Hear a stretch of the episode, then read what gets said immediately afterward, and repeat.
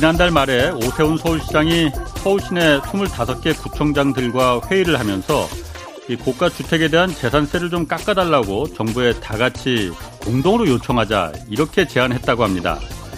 집값이 너무 많이 올랐으니 현재 공시지가 6억 원 이하 주택 소유자에게만 적용되는 이 재산세 감면 기준을 공시가 9억 원, 그러니까 시세로 따지면 한 12억 원 정도 되는 주택 소유자에게까지 확대시켜달라 요구하자는 것이었습니다. 어제 서울시내 구청장 25명이 모여서 장시간 회의를 한 끝에 결론을 내렸다고 합니다. 오세훈 시장의 제안을 받아들이지 않기로 말이죠.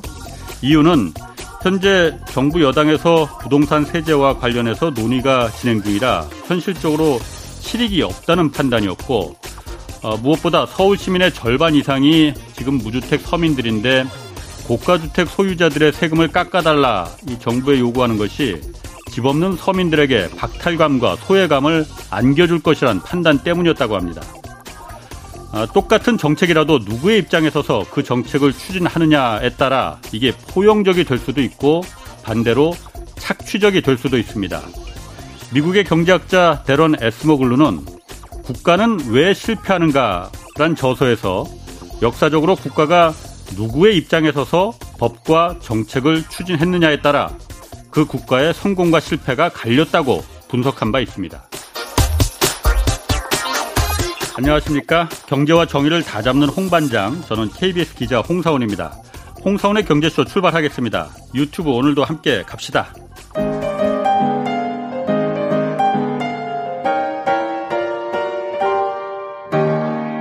경제방송. 많으면 많을수록 아무거나 들으시면 큰일 납니다. 홍사훈의 경제쇼를 전적으로 믿으세요. 네, 우리 시간으로 내일 새벽 한미 정상회담 열립니다. 오늘 새벽에는 또 미국 상무부 주재로 반도체 회의도 열렸습니다. 이 반도체 관련해서 어떤 협상이 좀 진행될지 오늘 좀 자세히 짚어보겠습니다. 한국 반도체 산업협회 운영 총괄을 담당하고 있는 안기현 전무 나오셨습니다. 안녕하세요. 아, 예. 안녕하세요. 오늘 이제 그 새벽에 반도체 회의 미국 상무부 주재로 열렸다고 해요. 화상회의로 열린 거죠? 예, 화상회의입니다. 2차 회의죠. 지난 한 달쯤 전에 있었고. 예, 예. 삼성전자가 이번에도 한국 기업으로 이제 참여했는데 뭐 어떤 회의에서 어떤 내용 나왔는지 뭐 그런 건 공개가 됐습니까? 이게 비공개니까 내용은 이제 공개가 되지 않아서 밖은 잘 모르죠. 모르는데 이제 우리가 1차 회의 때는 바이든 대통령이 직접 나와서 미국의 투자 의지를 보여준 거고, 그리고 또 하나는 이제 미국 바이든 행정부가 이 100일 동안 수급에 대한 조사를 지금 하고 있습니다. 이 끝나는 날짜가 6월 3일인데요. 아마 지금쯤 어느 정도 조사가 끝냈으리라고 보고 있고요. 그리고 뭐 그런 내용들을 이 반도체 공급 기업하고 이 수요 기업이 모여서 같이 공유를 하지 않았나 뭐 이런 생각이 들고요. 그리고 지금 반도체 수급 불안정이 한 3개월 이상 진행이 됐는데요. 뭐 그런지 현재 상황에 대해서도 점검을 하지 않았나 뭐 이렇게 추정만 해봅니다. 그렇군요. 그러면은 지금 삼성전자는 사실 뭐 아무 얘기도 안 하지만은 대외적으로 발표를 안 하지만은. 뭐 외신 보도에서도 오늘 보니까는 그 텍사스 오스틴에 20조 원 들여서 그 위탁 생산 공장, 반도체 위탁 생산 공장을 뭐 짓기로 확정했다 이렇게 보도도 나오긴 했어요. 그런데 어쨌든 뭐 좀 투자는 할 것 같긴 해요. 그런데 이게 어떻습니까? 삼성전자가 이 들어가는 게 미국 투자를 하는 게 득이 되는 겁니까? 아니면은 정말 어거지로 막 들어오라고 하니까 싫은데 어쩔 수 없이 들어가는 건지 그게 궁금하거든요. 저는 일단 뭐 결론적으로 말씀드리면 제 생각은 기회라고 보고 있고요. 가는 게 좋다고 생각이 됩니다. 그리고 지금 현재 미국은 제조 시설을 구축하는 게 목표입니다. 그 목표에 누가 얼만큼 제조 시설을 구축하는가가 문제인데요. 그 규모에 따라서 나중에 이 회사의 규모나 경쟁력도 좀 바뀌지 않을까 이런 생각이 들고요. 현재 이 시장은 좋아질 걸로 전망을 하거든요. 계속해서. 반도체 시장은? 반도체 시장은 좋아질 걸로 보고 있기 때문에 지금 현재 상황도 공급이 부족하지 않습니까? 근데 시장은 계속 좋아질 걸 보고 있거든요. 예. 그러면 공급을 늘리는 회사가 예. 나중에 규모도 커지고 경쟁도 높아질 겁니다. 예. 그런 차원에서 보면 미국의 이 제조시설 구축에 대한 목표, 전략에 부응을 해가는 것이 우리한테는 예. 유리할 거다라고 보고 있습니다. 그럼 일각에선 그런 우려도 해요. 우려라기보다는 미국에 그렇게 대규모로 투자하면은 미국에만 뭐 일자리 생기고 좋은 일 다 시켜주고 나중에 기술 다 뭐 이렇게 그쪽으로 가는 거 아니냐. 우리가 가진 건 기술밖에 없는데 이런 우려는 어떻게 보십니까? 아, 그게 이제 우리가 제조 기술은 예. 우리가 뭐 TSMC하고 예. 세계에서 제일 잘 하는데요. 예. 그게 독립적이 아닙니다. 근데 미국의 장비, 아하. 소재가 있어야 가능한 얘기거든요. 물론이죠. 같이 이루어진 아하. 기술이지. 예. 우리가 스스로 혼자서 해서 일어난 기술은 아니고요. 예. 우리 현재는 미국의 기술의 종속 어느 정도는 이 협력 관계라고 보시면 됩니다. 태만의 TSMC도 마찬가지입니다. 예. 예. 그런 입장에서 기술이 미국으로 간다. 꼭 그렇지는 않을 것 같고요. 그렇군요. 우리가 가서 배워야 될 기술도 많습니다. 예. 예, 예, 예. 그 사람들은 원천 기술 갖고 있고 장비 기술 갖고 있기 때문에 예. 가면 어느 정도는 그러한 기술들도 우리가 좀 배워오지 않을까. 예. 뭐 그런 차원이고요. 그렇군요. 그리고 그동안 미국 입장에서도 이 우리와 대만이 반도체 제조 기술을 이렇게 발전시키는데 협력을 해왔기 때문에 그렇죠. 우리가 이만큼 됐거든요. 예. 그럼 지금은 미국이 필요할 때는 우리도 협력을 해야 예. 되는 거 아닌가라는 생각입니다. 그러니까 그 지금 전문의 말씀은 우리가 어거지로 싫은 데 들어가는 게 아니고 그쪽에 그야말로 들어가는 게 우리한테 시장이 있으니 훨씬 더 득이 되니 들어가야 된다라고 지금 그렇죠. 보시는 거잖아요. 예, 예. 그러면은 지금 이게 상황이 좀 공교로운 게 지금 미국하고 중국하고 어쨌든 기술을 갖고 특히 지금 반도체가 1차 타겟이 돼버렸는데 지금 붙었지 않습니까? 그 와중에 지금 우리가 미국에 투자를 하겠다는 거란 말이에요. 대규모로. 만약 시장이 목적이라면은 미국보다 중국 시장이 훨씬 크지 않습니까? 우리한테. 그러면은 만약에 중국에서도 야, 우리도 좀 미국에만 짓지 말고 중국에도 좀 들어와서 그렇게 삼성전자 뭐 투자를 해라. 그럼 들어갈 게 되는 건가? 이게 좀 궁금해요. 제가 이제 방금 말씀드린 게 있는데 우리의 제조 기술은 우리의 독립적으로 이루어진 게 아니고 예. 미국의 협력을 받아서 이루어진 거거든요. 예. 이제 우리가 중국의 공장을 지으려면 예. 미국의 협력이 반드시 필요합니다. 예. 근데 지금 현재 미국은 안보의 문제로 첨단 반도체 제조 기술 관련 설계 마찬가지고 예. 미국의 규제가 있습니다. 예. 우리가 예. 중국에 짓고 싶어도 미국의 규제가 있는 한 우리가 스스로 지을 수가 없습니다. 예. 그거는 이제 우리의 독립적인 의지가 예. 아니기 때문에 예. 할 수가 사실 없는 지금 현실입니다. 아, 그러니까 그 미국의 그 첨단 반도체는 안보 규제가 존재하기 때문에 예, 예, 예. 예전에 그 작년에 그 화웨이의 그러니까 그 대만의 그 TSMC가 반도체 공급하지 말아달라고 미국이 요청한 거하고 마찬가지입니다. 그래서 미국이 정해놓은 게 있지요. 14나노 예. 이하의 반도체는 예. 설계도 하면 안 된다. 예. 그리고 14나노 이하의 반도체는 중국에서 생산할 수 없고 대만의 TSMC하고 우리나라의 삼성이 생산을 해주는데요. 예. 그것 또한 미국의 장비를 갖고 생산하기 때문에 미국의 장비를 가지고 생산하는 것은 해주지 마라. 예. 이렇게 미국이 규제를 해놓은 게 있죠. 그러니까 그 14나노, 뭐 10나노, 요즘은 뭐 5나노 뭐 이렇게까지 나오는데 예. 그 나노가 이렇게 작다는 거는 미세한 공정이라는 거죠. 그러니까 첨단 반도체라는 거지 작을수록 첨단입니다. 뭐가 좋아지는 겁니까? 그럼 반도체가? 이게 이제 이 그 사이즈가 뭐냐 이러면 이 반도체가 이제 전자의 이동을 제어하는 예. 건데요. 예. 전자가 이동하는 이 그 폭입니다. 채널이라고 한 통로인데요. 그 통로의 사이즈를 예. 우리가 항상 이렇게 얘기를 하죠. 그게 작아지면 뭐가 좋아지는 거예요? 작아지면 전자가 이동하는 길이가 작잖아요. 그럼 예. 빨리 이동하죠. 아. 반도체 속도가 빨라집니다. 아. 그리고 그걸 넘어가는데 전자가 금방 넘어가니까 전기를 예. 덜 먹습니다. 아, 같은 성능인데도. 같은 성능인데 이게 작아지면 속도가 빨라지고 예. 전기를 덜 먹습니다. 그래서 그 작은 이 길이가 이 통로의 길이가 작은 것은 예. 고성능의 반도체는 반드시 그걸 만들어야 됩니다. 예. 고성능은 연산이 빨라야 되잖아요. 예. 전기 덜 먹어야 되잖아요. 예. 예. 그래서 계속 줄이는 겁니다. 그 사이즈를. 아, 우리 스마트폰 오래 쓰면 뜨거워지는 거 그것도 그럼 다 그 좀 저성능의 그런 반도체를 써서 뜨거워지는 건가? 아니, 오래 써서 그렇습니다. 어쨌든 그것도 반도체가 견딜 수 있는 시간이 있는데 그럼 예. 오래 쓰면 당연히 뜨거워지죠. 그럼 고성능의 반도체를 쓰면은 예. 스마트폰도 그러니까 전력도 좀 덜 먹을 테고 예, 덜 먹습니다. 그 빠르고 전기 소비가 적죠.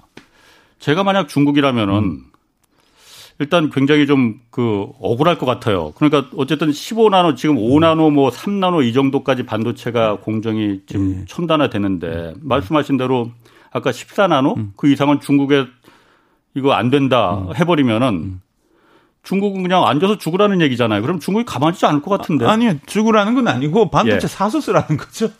아, 아니, 다 공급은 해주겠다. 예. 공급은 해주겠다. 네, 해주겠다. 사서 쓰라. 예. 대신에 민수용은 괜찮다. 예. 근데 무기 체계로까지 가면 안 된다.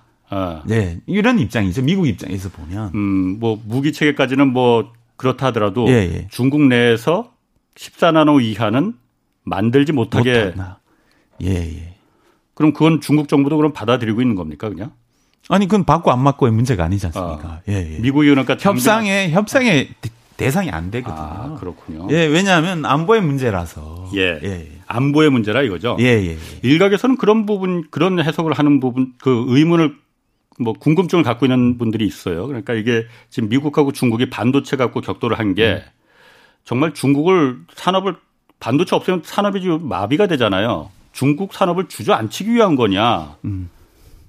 그런 아니, 목적이 있는 거냐라고. 아니, 그럴 수도 있어요. 예. 반도체 없으면 산업이 주저앉습니다. 예. 자동차 반도체 없어서 생산 중단되잖아요. 그렇죠. 예. 지금 미국이 반도체 제조시설을 구축하려고 하는 목적 자체가 그렇습니다. 예. 반도체가 없으면 미국 산업이 주저앉았거든요. 예. 미국은 지금 미국 내에 이 반도체 제조시설이 전 세계에 한 10%밖에 없습니다. 예. 그 다 수입해서 써야 돼요. 굉장히 위험한 거죠. 예. 중국도 마찬가지입니다. 예. 수입을 하니까 사실은 공급망에 문제가 생길 수도 있잖아요. 예. 예. 예. 근데 이게 그런 목적은 아닐 거라고 봅니다. 예, 왜냐하면 중국도 전 세계의 이 전자제품의 공급하는 곳이잖아요. 예. 예, 근데 중국 산업이 무너지면 전 세계가 무너지게 돼 있습니다. 미국도 곤란해지고. 예, 예. 그래서 굳이 산업에까지 영향을 미칠까? 예. 그거는 좀 아니라고 봅니다. 그렇군요. 예, 예. 알겠습니다. 예. 그러면은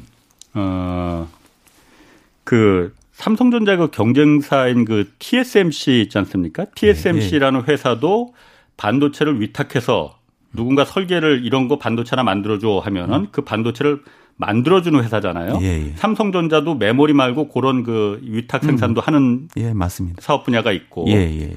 그런데 TSMC는 이번에 미국에 거기 투자하기로 이미 거기는 결정이 됐죠? 예, 발표했죠. 됐는데. 예, 예, 예. 당초에는 아까 말씀하신 대로 5나노 정도, 5나노만 해도 굉장히 최첨단 공정이잖아요. 예, 예, 예. 근데 5나노가 아니고 미국에 지금 3나노, 그보다 더 최첨단 공정인 3나노 공장을 미국에 짓겠다 이런 얘기가 나오고 있어요. 예, 예. 그건 맞는 얘기입니까? 지금 TSMC 그렇게 발표를 했죠. 최첨단 공정을 짓겠다. 최첨단이 5나노가 아니고 3나노예요? 지금 현재 그 양산. 예. 예. 이게 제조를 해서 이제 공급하는 건 5나노입니다. 예. 3나노는 개발 중입니다. 예. 근데 지금 미국에 공장 짓고 운영할 때쯤 되면 3나노를 양산하겠죠. 예. 그러면 3나노가 최첨단 공장이 되는 겁니다. 그래서 최첨단 제조 공정에 공장을 짓겠다는 거거든요. TSMC는. 예. 그럼 타이완에도 그러면은 3나노 공장을 지을까요? 그러면은? 짓습니다. 그러니까 원래는 이제 본국과 해외 공장은 그러니까. 한 세대 정도 차이를 둡니다. 원래 그렇죠. 예, 원래는 그런데 같은 수준으로 맞추겠다는 거고요. 근데 뭐 이유는 있습니다. 왜냐하면 최첨단 공정은 미국 고객이 줄었습니다. 예, 예, 예. 뭐 우리가 퀄컴이나 애플이나 뭐 구글이나 뭐 이런 회사들이 주로 쓰거든요. 예. 그래서 고객하고는 맞아요. 맞는데 지금까지 전략은 한 세대 좀 놓쳐서 갔는데 예. TSMC는 같은 수준으로 가겠다. 뭐 이렇게 선언을 하고 나온 거죠. 그래서 이제 최첨단 공장을 아예 미국 쪽에 같이 둔다. 예, 예, 예. 전략적 여태까지는 한 세대 낮춰서 예, 예. 해외 공장은 좀 뭐 기술 유출 뭐 이런 우려도 있다면서요. 그런 건 없나? 그래서 좀 한 세대 좀 떨어진 떨어진 공장을 해외에 짓는 게 여태까지였는데 이번에는 TSMC는 좀 공격적으로 미국의 최첨단 공장 다 지어 주겠다. 그렇죠. 좀 공격적으로 좀 나오는 거군요. 예, 예. TSMC가 굉장히 공격적으로 나오고 있고요. 아마 이거는 이제 미국 전략에 부응하는 일이고 예. 사실은 이제 미국 입장에서 보면 이제 미국 내 공장이 없는 게 문제거든요. 근데 반대로 얘기하면 공장이 해외에 있다는 게 문제예요. 그 회의가 누구냐는 대만입니다. 예. 대만에 집중이 돼 있습니다. 예. 그걸 이제 아까 위탁 생산을 우리가 파운드리라고 하는데요. 예. 파운드리 공장에 대만이 지금 한 64% 집중이 되어 있죠. 공장 자체가. 그래서 미국은 대만의 생산을 의존합니다. 예. 그게 문제입니다. 그러니까 사실은 이제 TSMC 입장에서는 리스크가 본인들 때문에 리스크가 생겼으니까 미국에 공장을 지어야지 당연히. 타이완에 그냥 그 공장이 64% 있는 게 미국한테 왜 그게 리스크가 되는 거죠? 해외에 있잖아요. 예, 예 해외에 있고요. 아. 공급의 우선순위가 예. 자기들이 아닐 수도 있잖아요. 아. 지금 우리가 자동차용 반도체 없잖아요. 예.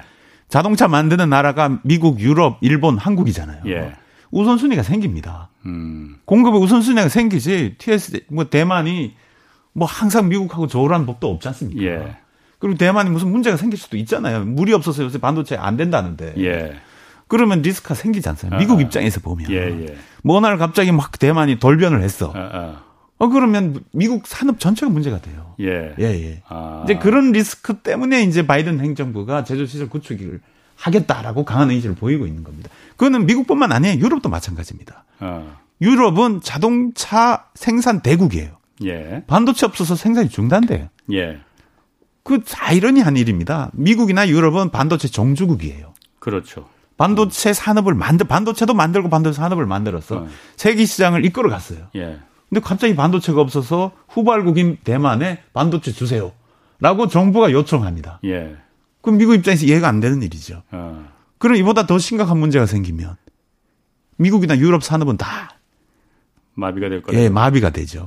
특히 자동차는 이 국가 경제에 중요한 위치를 차지하지 않습니까? 예. 그게 이제 고용 규모가 굉장히 크기 때문에. 예. 근데 반도체 이거 1,000원짜리 반도체가 없어서 자동차 산업 전체가 그렇죠. 마비가 됩니다. 그렇죠. 예. 또 정부가 그래서 그 TSMC에다가 좀 우리 반도체 좀 달라고 정부가 그야말로 회사의 민간 기업의 뭐 구걸이라는 표현은 좀 그렇지만은 뭐 극단적으로 표현하면 요청이지만 구걸이죠 사실. 예. 예. 아니 미국 입장에서 자존심 상하는 일이지 않습니까? 예, 그래서 바이든이 그 반도체 만든 웨이퍼 들고 나와서 예. 반도체 정의를 다시 했습니다. 반도체는 인프라다. 이건 그냥 단순히 반도체 산업 독자적으로 보면 안 된다. 반도체는 우리 첨단 제조 산업의 인프라다. 우리가 쌀이나 원유와 같은 거다. 그거 없으면 산업 전체가 무너진다예요. 예. 그걸 정의하고 나왔습니다. 예. 그 세계 전체가 반도체는 지금 인프라로 보고 있습니다. 그러게요. 예, 예, 예. 안 들어가는 데가 없으니까. 전자제품에 다 들어가죠. 전자제품뿐만이 아니고 자동차에도 다 들어가고. 뭐. 그 자동차도 전자장치가 있으니까. 예, 예. 다 들어가는데. 그래서 인프라다. 한 개라도 없잖아요. 예. 못 만들어요. 예. 한 개라도 없으면. 예. 근데 그 만든 제품이 그 다 만드는 공정들이 다 다르거든. 예, 예. 여러 종류가 막 공정이 다른데. 어떤 공정은 이 지금 자동차에 들어가는 그 우리 부족한 게 MCU라는 건데 그거는 만든 회사가 대만의 TSMC, UMC밖에 없어요. 그 공정을 갖고 있는 회사가. MCU라는 게 자동차 엔진 이제 조종하는 구동하는 겁니다. 구동 장치인데요. 구동 전자 장치. 예, 예, 분해 역할을 한다는. 예예예. 예, 예. 근데 그게 없어서 예. 지금 생산이 중단이 됐잖아요. 예, 예. 그 한 개라도 없으면 안 됩니다. 그렇죠. 예. 이제 그걸 지금 미국 정부는 수급 전체에 대해서 지금 조사를 하고 있는 거예요. 뭐냐, 누가 만드냐, 예. 얼마나 부족할 거냐 예. 이런 거에 대한 조사를 하고 있는데요. 6월 3일까지니까. 근데 발표는 안 한다고 하니까 뭐 저도 궁금하긴 합니다. 예. 또 한 가지 궁금한 거 있습니다. 예. 지금 그 반도체면 메모리가 있고 비메모리라는 게 있는 거잖아요. 예. 메모리라는 건 우리가 전통적으로 그 삼성전자나 SK하이닉스가 전 세계 생산량의 한 70%를 거의 독점 공급한다고 해요. 그러니까 이거는 메모리 반도체고 DRAM이라고 말하는 지금 비메모리라고 하는 게 아까 말씀하신 대로 그런 여러 가지 그 두뇌 역할을 한다거나 스마트폰에 뭐 들어가는 그런 반도체인데 이거는 타이완 업체들이 아까 TSMC도 그렇고 타이완 업체들이 아까 63% 뭐 이렇게 전 세계 공급량을 다 하고 있다는 거잖아요. 삼성전자도 여기 조금 좀 하고 있지만 굉장히 거기에 비해서는 절대 약자라고 한다면서요. 뭐 공급량이. 절대 약자는 아니고요. 삼성전자가 한 15% 공급하고 있고요. 아니 그러니까 제가 궁금한 게 그거예요. 뭐 3나노든 5나노든 삼성전자도 비슷한 기술력은 다 갖고 있는 거잖아요. 얇게 그릴 수 있는. 그런데 비메모리는 왜 그렇게 삼성전 우리나라가 이 공급량이 점유율이 그렇게 떨어지는 거예요? 일단 이제 이게 메모리 반도체, 또 비메모리라고 부르는 시스템 반도체 크게 보면 한 두 종류인데요. 이제 메모리는 그 저장하는 기능인데요. 그렇죠. 크게 보면 이제 DRAM하고 낸드플래시라는 게 있습니다. 근데 요거는 표준화가 돼 있어요. 표준화가 돼 있습니다. 그래서 만들어 놓으면 그냥 창고에 놔둬도 나중에 팔려요. 이렇게.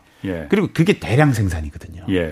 다 표준화가 돼 있으니까 그냥 그렇지. 만들어 놓으면 언젠간 팔립니다. 근데 가격이 좀 싸질 뿐이지 팔리긴 팔려요. 그리고 시스템 반도체는 주문형입니다. 고객이 난 이런 게 필요합니다라고 하면 그때부터 이제 설계를 생산을 해 주는 거죠. 그리고 제조 공정이 좀 다릅니다. 메모리는 제조 공정이 많지 않아요. 근데 시스템 반도체는 제조 공정이 많습니다. 제품마다 제조 공정이 다 다르니까. 제조 공정이 많아요. 그리고 제조 공정이 메모리하고 시스템 반도체는 다릅니다. 일단 달라요. 그리더라도. 같은 반도체라도 공정 자체가 달라서 메모리하고 시스템 반도체를 같이 하는 회사는 삼성전자밖에 없어요. 전 세계에서. 메모리 하는 회사는 메모리만 하고 시스템 반도체 시스템 반도체만 합니다. 근데 우리는 왜 메모리는 잘하는데 시스템 반도체 못하냐 이러면 우리가 사실은 산업이 메모리 반도체부터 했어요. 그렇죠. 그걸 계속 열심히 해왔거든. 열심히 해서 그 집중해서. 대만은 시스템 반도체를 시작해서 그것만 열심히 해왔어요. 메모리를 잠깐 했다가 망했어요. 근데 우리는 시스템 반도체 그래도 메모리 잘하니까 시스템 반도체 잘하겠다라고 해서 시작한 지 사실 얼마 안 되죠, 사실. 우리가 시작한 지 얼마 안 돼. 역사가 얼마 안 되고. 대만은 한 40년. 우리 메모리 역사만큼 대만도 시스템 반도체 역사가 있는 거예요. 그럼 기술력 자체가 좀 우리가 좀 떨어지는 건 사실이군요. 그 역사가 짧으니까. 역사가 짧으니까 다양하지 뭐 기술도 다양하지가 못합니다, 우리가. 대만은 처음부터 그 산업을 그러니까 자기들이 탄생시켜서 지금까지 해오고 있고 모든 제조 기술 다 갖고 있습니다. 백화점식으로. 근데 이제 삼성전자는 메모리는 첨단 제조 공정만 의미가 있어요. 메모리는 생산성 때문에. 그리고 삼성전자는 시스템 반도체 첨단 제조 기술은 TSMC하고 경쟁합니다. 다양성이 부족해서 그렇지 첨단 쪽은 경쟁을 해요. 고객도 여기 쓰고 저기 쓰고 이렇게 번갈아서 쓰거든요. 근데 사실은 이제 우리가 못하는 건 아니고요. 다양성이 좀 부족해서 그런데 이건 이제 경험을 갖고 해야 됩니다. 경험으로.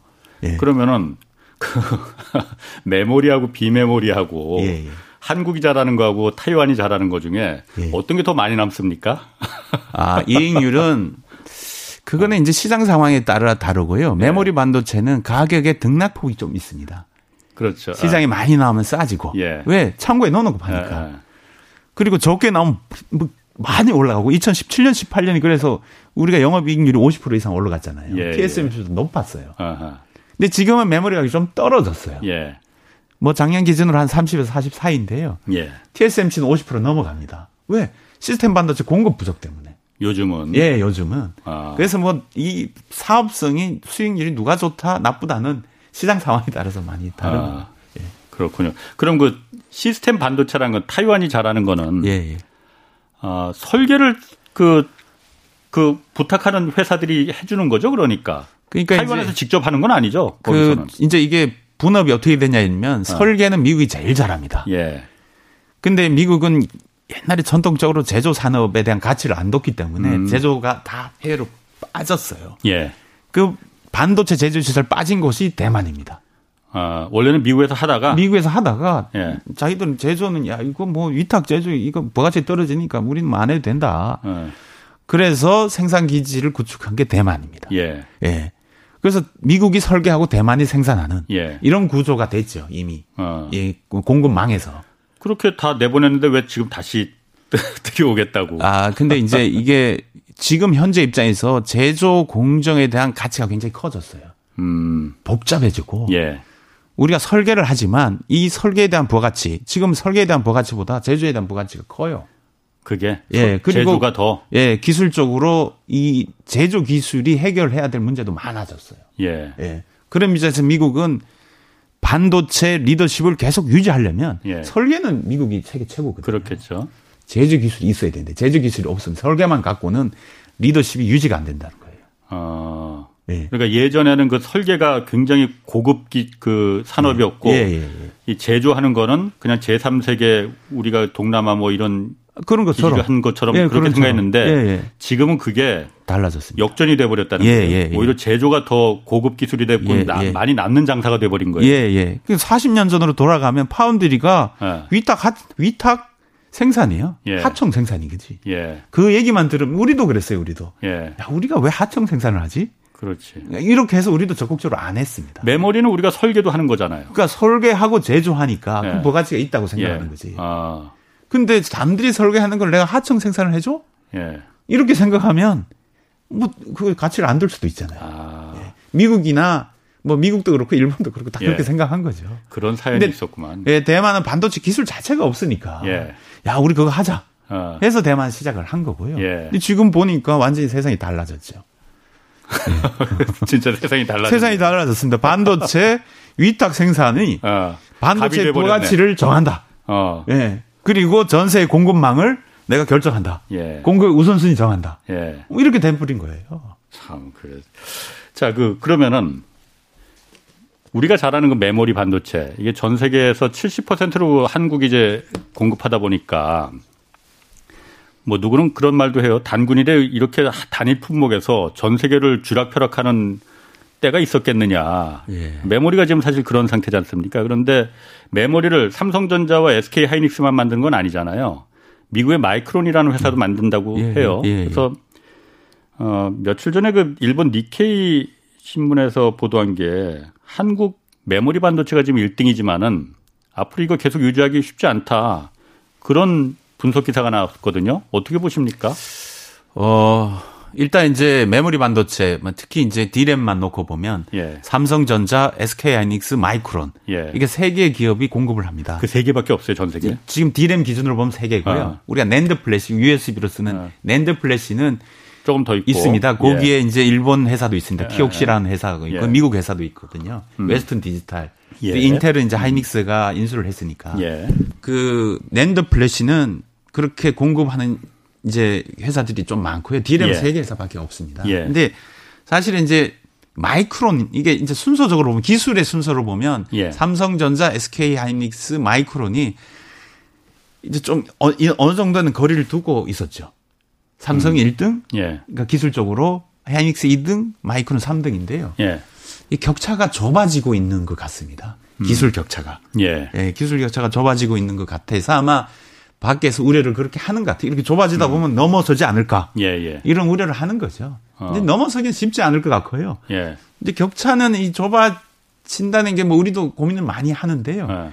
지금 기술이 너무 어려워졌어요. 맨 예. 앞에 있는 이 리더십을 갖고 있는 회사가 기술이 이 사람들은 앞에 보고 배울 게 없잖아요. 예. 그러니까 앞으로 가는 게 쉽지 않아요.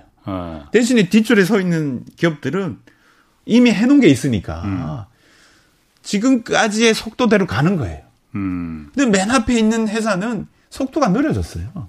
그러니까 격차가 줄어드는 거죠. 그 니케이 신문에 그 한국의 메모리 산업이 앞으로도 일동 계속 유지하는 거 쉽지 않다라는 게 왜 그렇게 했는지 제가 한번 좀 말씀을 드릴 테니 예. 그걸 한번 좀 그 반론을 한번 얘기해 주시는 게 나을 것 같아요. 먼저 첫 번째는 기술력이 아까 말씀하신 대로 일본의 그 과거 DRAM 그 메모리 반도체 기술진들이 지금 다 마이크론에 지금 가서 마이크론의 기술을 이끌고 있다. 그래서 기술력이 지금 격차가 지금 한국과 없다라는 부분이고 두 번째는 미국 정부가 지금 밀어주고 있다. 뭐 말씀하신 대로 아까 키옥시아라는 일본의 그 메모리 반도체 회사가 있는데 이게 지금 마이크론이 인수하려고 한다고 하잖아요. 그 부분도 미국과 일본 정부의 어떤 그 암묵적인 협의가 지금 있는 거 아니냐 그런 분석이 있고 세 번째로는 메모리 반도체도 고급 두뇌, 고급 인력이 뒷받침이 돼줘야 되는데 그게 지금 한국이 쉽지 않다라는 부분입니다. 그리고 네 번째로는 삼성전자의 전투 영역이 지금 너무 넓다. 메모리 반도체만 하는 게 아니고 뭐 스마트폰도 하고 뭐 통신기기도 만들고 텔레비전도 만들고 냉장고도 만들고 너무 많아서 집중하기가 쉽지 않다. 이 네 가지를 들어서 좀 1등을 유지하는 게 쉽지 않다라고 분석을 했거든요. 어떻게 보십니까? 아니 좋은 조언입니다. 아. 거기에 우리가 대응을 하면 계속 1등 할 수 있겠죠. 예. 예, 예. 그 첫 번째 이제 엘피다 이제 그 DRAM 옛날에 일본의 DRAM 회사 큰 회사가 엘피다라는 회사인데요. 마이크론 예. 인수를 했죠. 예. 그래서 일본 엔지니어들이 이제 마이크론 회사에서 일을 하는 거니까. 미국에. 예, 예. 미국의 마이크론 회사 일을 하는 거니까. 아. 마이크론 입장에서 도움은 되죠. 근데 예. 이제 엘피다라는 회사가 엘피다로 존재했을 때 삼성하이닉스만큼 기술력이 있었냐. 그러지 않았기 때문에 마이크론 넘어갔거든요. 아하. 그래서 그렇게 보기엔 좀 쉽지 않을 것 같고요. 기술력 문제는. 예, 예. 그 사람에 대한 문제. 기술자에 대한 문제죠. 예, 예, 예. 일본의 우수한 기술자들이 마이크론에 가 있기 때문에 마이크론이 삼성하이닉스를 넘어설 거다라는 논리는 엘피다가 그 전에 삼성하이닉스보다 좋은 기술 인재가 됐어야 되는데 그 당시에 엘피다가 삼성하이닉스보다 기술력이 떨어졌거든요. 예, 그래서 그건 좀 맞지 않을 것 같고요. 예. 미국 정부가 밀어주고 있다 지금. 미국 정부 밀어주고 있다. 그래서 이제 그건 이제 키옥시아 인수와 관련돼 있죠. 예. 키옥시아라는 회사는 도시바입니다. 예. 낸드플래시 우리 USB에 쓰는 이제 낸드플래시인데요. 예. 낸드플래시라는 것도 그러니까 메모리 반도체의 일종이죠. 그러니까 이제 메모리 반도체는 오랜 기간 저장한다는. 이제 크게 보면 DRAM하고 낸드플래시가 있는데요. 예. 낸드플래시는 단순 저장 장치입니다. USB, 하드디스크 이런 데 쓰는 거예요. 예. 근데 DRAM은 사람이 쓰진 않아요. 그거는 CPU하고 같이 CPU의 연산을 도와줘서 속도를 빠르게 하는 겁니다. 예, 그러니까 메모리랑 좀 다른 거죠. 얘는 DRAM은 연산 장치라고 보시면 돼요. 메모리인데. 근데 어쨌든 이제 그 이 키옥시아는 낸드 플래시 전문 업체입니다. 근데 이제 이 마이크론도 몸집을 불려야 되니까 키옥시아 인수에 대한 얘기가 나오고 그리고 키옥시아를 인수하려면 일본이나 미국 정부의 도움이 필요해요. 일본에 안 팔 수도 있잖아요. 근데 뭐 일본 입장에서는 엘피다가 마이크론, 미국의 마이크론에 팔렸듯이 일본의 키옥시아를 미국의 마이크론에 넘길 수도 있죠. 그러면 마이크론의 낸드플래시 기술이 좋아질 수 있습니다. 뭐 그건 가능한 얘기예요. 그건 뭐 우리가 어찌할 수가 없는 일이고요. 그리고 이제 우리가 세 번째가 인재에 대한 메모리 인력이 인재에 대한 부분인데 가만 그 메모리 인력 거기까지 가기 전에 아까 말씀하신 대로 키옥시라는 일본 회사가 미국에 만약 인수가 되면은 그럼 그 마이크론이라는 회사가 몸집이 더 커질 거 아닙니까? 지금 말씀하시는 거 들어보니까 낸드 플래시라는 게 DRAM보다는 좀 어떻게 단순합니다. 저급품이라고 뭐 저부가보다는 단순한 일을 하는 거죠. 그냥 단순히 저장하는 일만. 그렇다 하더라도 미국의 마이크론사가 그럼 몸집이 더 불어날 거 아니에요. 여력이 좀 더 생긴다는 얘기랑 마찬가지잖아요. 그럼 전 세계 메모리 반도체 만드는 회사가 3개밖에 없는데 그중에 하나가 더군다나 미국의 회사인데 이게 나중에 공룡이 될 가능성. 있죠. 그것 때문에 니케이가 한국 너무 여유 부리지 마라 이렇게 말하는 거거든요. 우리 여유 안 부립니다. 마이크론이 요즘은 기술 개발에 대한 발표를 많이 해요. 많이 하는데 이제 그것만 딱 놓고 보면 턱 밑까지 왔어요. 그것만 놓고 보면. 그래서 우려를 많이 합니다. 우리 언론이나 국민들이 우려를 많이 하는데요. 우리는 자극을 받죠. 아 이거 큰일 났다. 더 열심히 하자. 이래서 뭐 여유는 없고요. 그냥 열심히 좀. 하려는 자극을 많이 받고 있고 열심히 하고 있습니다. 그 메모리 반도체 시장에서 마이크론이 차지하는 그 포션이 한 어느 정도 돼요? 점유율이? 한 20% 조금 넘습니다. 한국이 70%니까 DRAM 뭐 맞겠구나. 그러면 세 번째 그 메모리 인력 확보가 한국이 지금 쉽지 않다. 이걸 또 들었거든요. 지금 한국의 대학들 전자공학과 뭐 반도체 공학과 이런 거 많이 있지 않습니까? 그게 이제 우리가 가장 우려하는 겁니다. 뭐 앞에 두 개는 뭐 그거 별로 저희가 그래요? 뭐 어찌할 수가 없고요. 일본 사람이 일본의 메모리 반도체 쇠퇴의 시나리오에 있어요. 분석한 게 있는데요. 문제가 인재 공급이다. 쇠퇴했을 때 나온 얘기입니다. 일본에서 일본 보고서가 있어요. 인재가 공급이 안 돼서 반도체 산업이 무너졌다라고 일본 내 분석 자료가 있습니다. 근데 사실 우리도 안타깝습니다. 우리 산업이 성장하려면 인재 공급이 계속 돼야 되는데요. 학교에서 반도체 인력을 양성하는 이 수는 일정해요. 옛날이나. 20년 전이나 30년 전이나 지금이나 예. 똑같습니다. 늘질 않아요. 그러니까 인재 공급 받는데 문제가 생기죠. 그러니까 인재가 공급이 안 돼서 산업의 성장에 발목이 잡히는 일이 생깁니다. 특히 이제 대기업은 어느 정도 공급 받는데요. 예. 중소기업들은 아예 공급을 못 받아요. 그래요? 뭐 제가 정확히는 뭐 모르겠으나 예. 전국의 대학에서 전자공학과 뭐 반도체 공학까지 뭐 시스템 뭐 이런 그 공학과 이런 학과들이 많은데 예.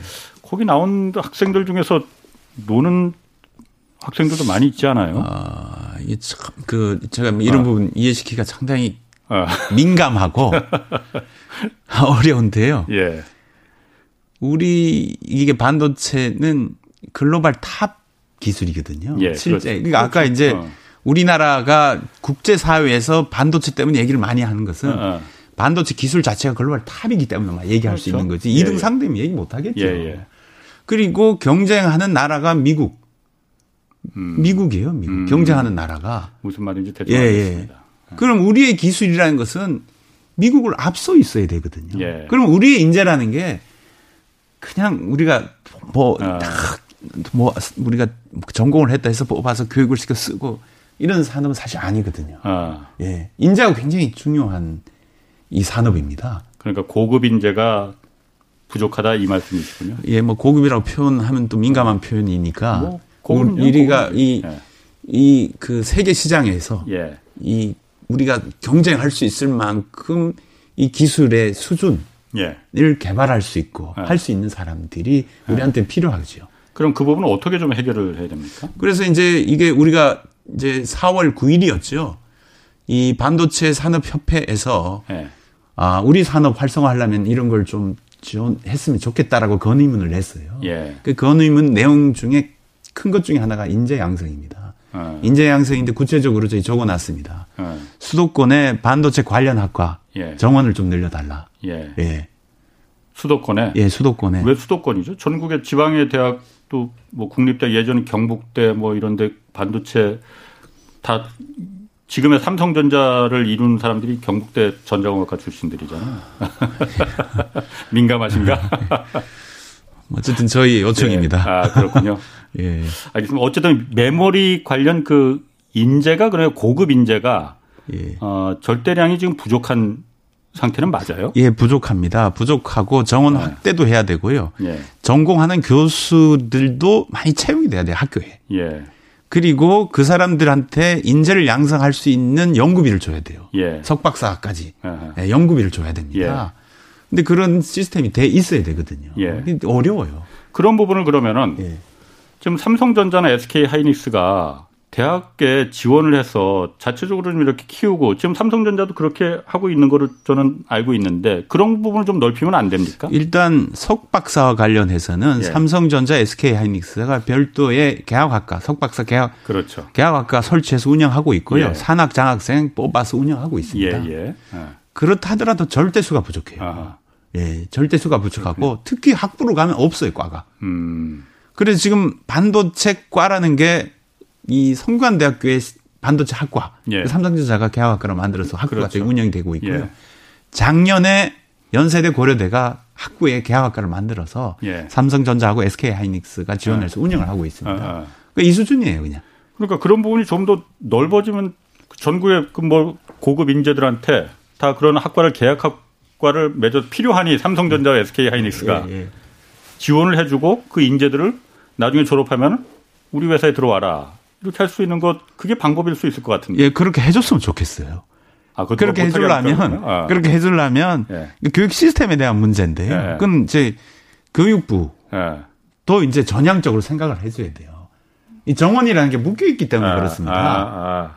그리고 다른 과하고의 형평성 문제가 있고요. 그렇지. 다른 산업하고도 형평성 문제가 있습니다. 다른 과 정원을 줄여야 되는구만. 줄이든 아니면 안 줄여도 이걸 더 늘려주든 이렇게 예. 해야 되는데요. 시스템이 그걸 못 쫓아갑니다. 그러니까 산업의 성장과 예. 교육 시스템이 미스매칭 현상이 발생하죠. 아, 그러네요. 네. 그 부분은 정말 좀 한번 전향적으로 좀 교육 당국하고 산업 당국하고 좀 얘기를 좀 해봐야 될 것 같은데. 얘기는 계속 하는 걸로는 알고 있습니다만. 알겠습니다. 그 각 부채의 가치가 달라서 그렇겠죠. 교육이라는 건 형평성의 문제가 가치고 산업이라는 것은 산업의 성장의 가치인데 그게 충돌나는 부분은 어떻게 하냐. 이런 부분인데요. 이게 해결이 안 되는 것 같아요. 네 번째로 그러니까 한국의 메모리가 그 위기일 수 있다라고 말하는 네 번째가 삼성전자의 그 전투 영역이 너무 넓다. 메모리만 하는 게 아니고 아까 말씀하신 비메모리도 하고 스마트폰도 만들고 텔레비전 냉장고도 만드는데 이 때문에 한 곳에 집중할 수 있겠느냐. 타이완의 업체들은 한 개만 파는데 어떻습니까? 그거 삼성전자 고민을 많이 할 겁니다. 예. 이런 얘기를 하루 이틀 나온 얘기는 아니거든요. 그렇겠죠. 밖에서 이런 얘기를 많이 합니다. 근데 이제 대만은 삼성하고 좀 틀린 게 삼성전자는 종합전자회사로 출범을 했어요. 처음부터. 그렇죠. 반도체사로 출범한 게 아닙니다. 처음부터 다 하는 회사로 출범을 했고요. TSMC는 처음부터 파운드리 회사로 출범을 했습니다. 그게 좀 다르죠. 태생이. 그래서 삼성은 아마 뭐 이런 얘기들이 있기 때문에 내부적으로 사업부를 독립해서 운영하는 걸로. 반도체 안에서도 독립돼 있습니다. 메모리 사업부 그리고 시스템 반도체 사업부 설계만 하는 시스템 파운드리 사업부 운영도 독립적으로 해요. 뭐 그런 지적이 있어서 그런지는 잘 모르겠지만 어쨌든 사업의 특성에 따라서 잘 운영하기 위해서 그렇게 다 독립적으로 나누는 것 같습니다. 그렇군요. 이것도 하나 좀 물어볼게요. 그러니까. 이 메모리 말고 비메모리 이 그 파운드리라는 위택 상산을 이제 대만의 TSMC 회사 같은 타이완의 회사들이 다 60% 이상을 갖고 가는 게 삼성전자가 한 15% 정도 점유를 한다면서요. 기술력도 아까 말씀하신 대로 좀 차이가 있지만은 삼성전자에 안 맡기려고 하는 게 애플이 안 맡기려고 하고 퀄컴이 잘 안 맡기려고 하는 게 삼성전자도 갤럭시 스마트폰 만들 똑같은 애플의 경쟁적인 그 전화기를 만들지 않느냐. 우리가 설계도 갖다 주면은 이거 베껴서 하는 거 아니야? 물론 아까 말씀하신 대로 사업부가 다 메모리, 비메모리, 뭐 파운드리 이렇게 다 나눠져 있다고 하지만은 제가 애플 사장이라 해도 이왕이면 뭐 그렇게 찜찜한데 삼성전자에 맡길 필요 있겠어? 그냥 대만 업체 절대 안, 우리 거 베낄 염려 없는 대만 업체에 주지? 이런 건 없습니까? 그런 우려를 하시더라고요. 하시는데 만약에 그런 우려가 현실이 된다 이러면 삼성전자 파운드리 사업 못합니다. 파운드리 사업은 신뢰에 대한 문제거든요. 삼성전자도 그런 일이 발생하지 않게끔 충분히 안에서 장치가 있을 거고요. 또 하나는 TSMC라고 이런 우려에 자유롭지 않습니다. TSMC는 대만의 팹리스하고 계열사입니다. 팹리스라는 게 뭡니까? 반도체 설계하는 회사. 우리가 퀄컴이나 애플이나 뭐 이런 회사하고 똑같은 엔비디아나 이런 회사 같은 회사가 대만에도 많아요. 많고 이런 회사를 키운 회사가 파운드리 회사인 TSMC입니다. 지분 관계가 다 있어요. 왜냐하면 TSMC도 안전장치예요. 미국 고객이 나 대만에서 생산 안 할래. 그렇죠. 이러면 안에서 고객을 잡아야 되거든. 키워놨어요. 이 회사만 다를 뿐이지 삼성전자하고 똑같은 겁니다. 관계는 그래도 조금 다를 것 같은데. 그리고 또 하나는 사실 이제 우리가 그 설계도를 본다는 게 사실 의미도 없어요. 설계하는 데가 공정에 맞춰서 설계를 하는 거지. 설계도 자체를 주지는 않거든요. 그렇군요. 그리고 요즘 기술이 좋아서요. 반도체를 이게 디캡이라고 그래요. 반도체 제조된 걸 한 장씩 거풀에 이렇게 벗겨서 회로도를 만들어주는 비즈니스도 있어요. 그 비즈니스가 있습니다. 이 기술적으로 이게 몇 층이잖아요. 층을 하나씩 벗겨서 사진을 다 찍어서 회로도를 만들어주는 비즈니스가 있습니다.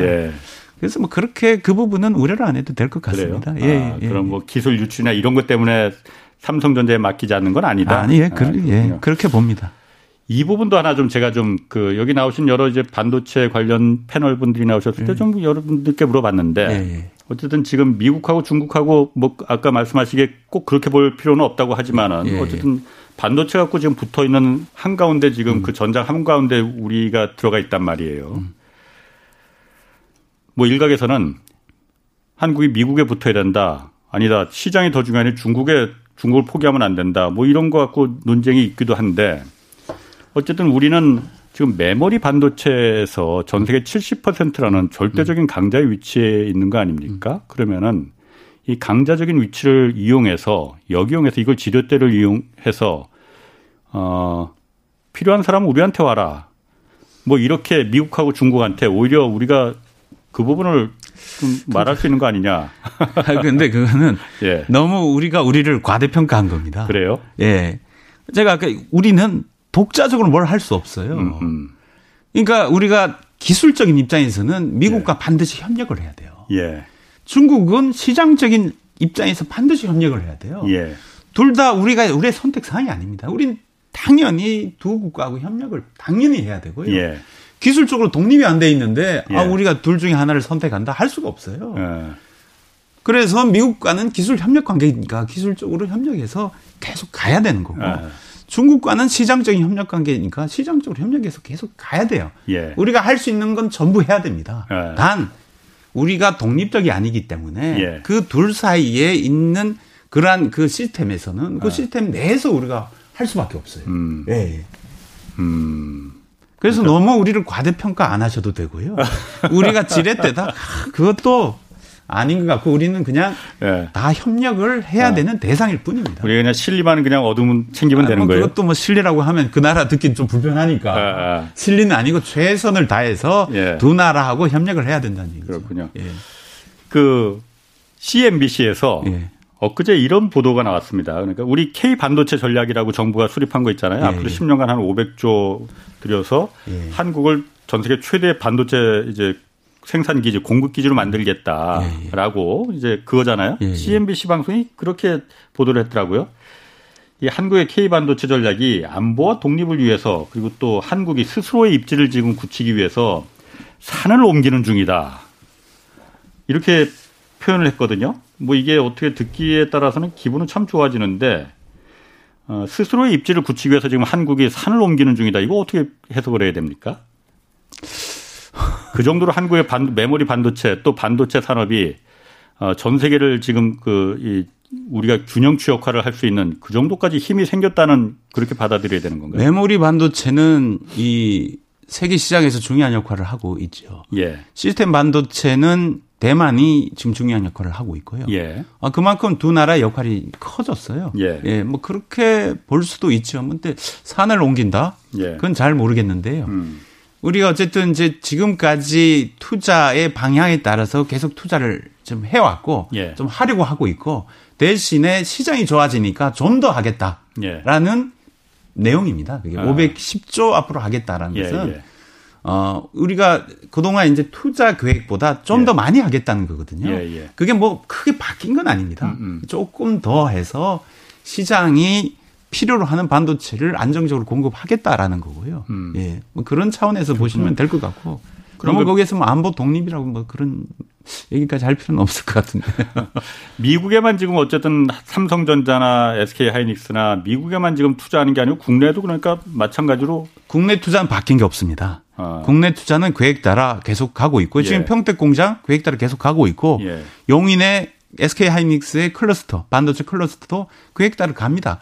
그만큼 필요하다는 거고 미국 공장은 수요가 더 낮기 때문에 더 필요한 거고요. 그렇군요. 지금은 적극적으로 이제 우리가 확장형으로 제조 시설을 구축해도 문제가 없습니다. 오히려 그 확장형 제조 시설을 구축하는 회사가 나중에 훨씬 경쟁력이 높아지죠. 그렇군요. 그러면 마지막으로 어쨌든 오늘 그 전반적으로 우리 한국 반도체 산업에 대해서 좀 그 반도체 협회에 계시니까 현장에 계시니까 좀 하고 싶은 얘기 뭐 좀 그런 얘기 좀 한번 좀 해주시죠. 예, 어쨌든 이제 뭐 제가 30년 전에 반도체 산업에 들어왔는데요. 많이 달라졌습니다. 위상이 규모도 많이 달라졌고요. 어쨌든 지금은 반도체 산업이라는 게 대한민국 경제에서 큰 역할을 차지하고 있고요. 근데 이게 한국에서 더 발전을 해야 되잖아요.